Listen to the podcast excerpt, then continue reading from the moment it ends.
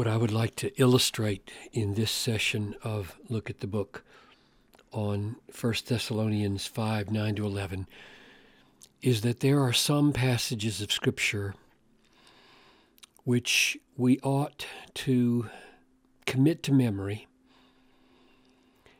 because there is certain news that is going to come for all of us someday. And I call this my precious cancer diagnosis text. God gave me this verse in the doctor's office when he told me we needed to do a biopsy for prostate cancer. And it has served me then and since then so well that I would like to commend it to you as your cancer diagnosis text, or it doesn't have to be cancer, whatever. Something, some someday, somebody is going to tell you or a loved one really bad news, or at least it seems bad news. And oh, how wonderful to have a precious cancer diagnosis text in your mind and heart. Father, as we look at this now, get us ready. Pray in Jesus' name. Amen.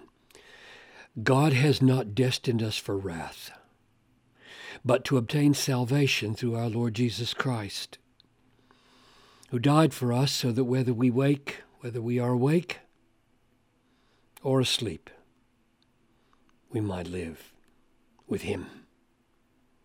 Therefore, encourage one another build one another up, just as you're doing. So that that last phrase there simply means whether it's uh, your cancer or someone else's. Be ready. Be ready to help. Be ready to fight your own fight and be ready to be a good warrior with others. Now, here Here's why it's so precious. First thought a person like me has when the doctor says um, we need to do a biopsy is okay, I've got cancer, he thinks, and uh, that may be the wrath of God. No. No, no, no. God has not destined us for wrath. So, shouting out of the text came the words, this cancer is not God's wrath. That's crucial. Oh, how crucial that is going to be when the bad news comes. Some accident, some disease, some loss. This is not God turning on you in wrath. Rather, your destiny is not wrath, it is to obtain salvation. And that salvation is wrath has been taken away. This is crucial. We don't make enough of wrath. I love songs that sing about Christ having taken God's wrath away. A lot of people are afraid of those things. They, they think it puts God in a terrible light when God Himself is the one who put Christ forward to die for us so that His wrath could be absorbed.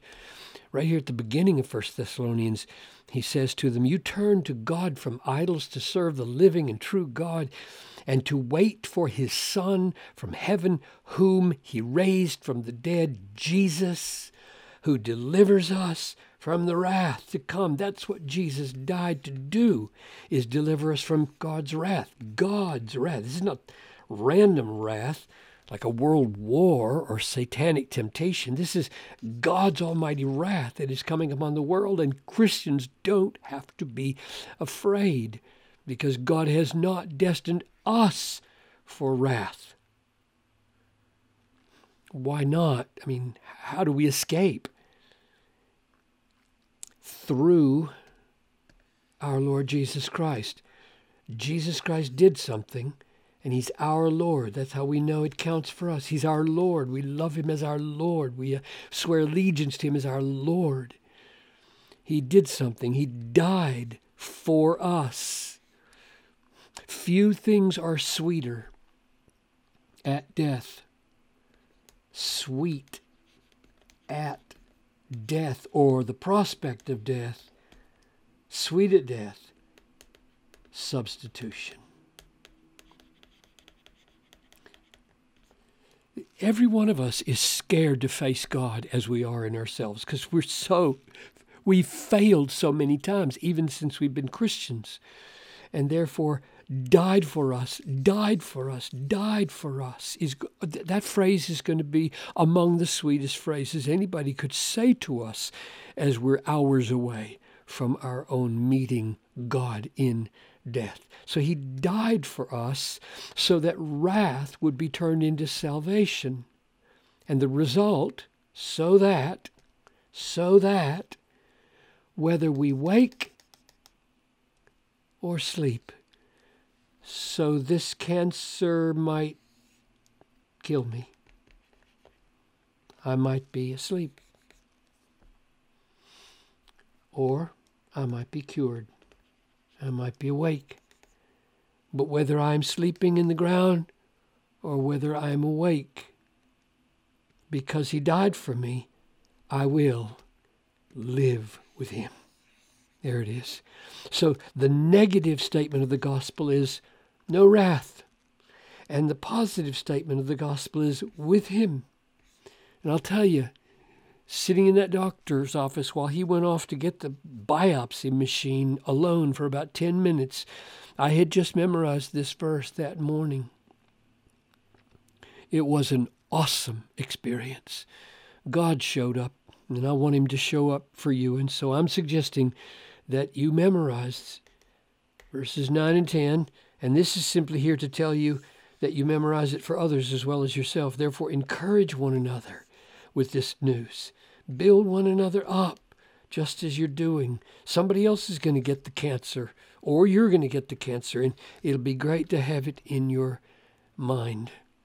So let's let's read it again together. You read it with me, maybe even out loud. God has not destined us for wrath Cancer, no. You are not God's wrath. But God has destined us for to obtain salvation, freedom from wrath with him forever. What a great salvation through our Lord Jesus Christ. We didn't do this, he did it. How did he do it? Who died for us so that if we are awake or if we are asleep, live or die, when He comes, we're going to be with Him. Positive salvation, forever with the Lord. Negative salvation, no wrath. Cancer, you don't win. God wins in Christ. This is sweet.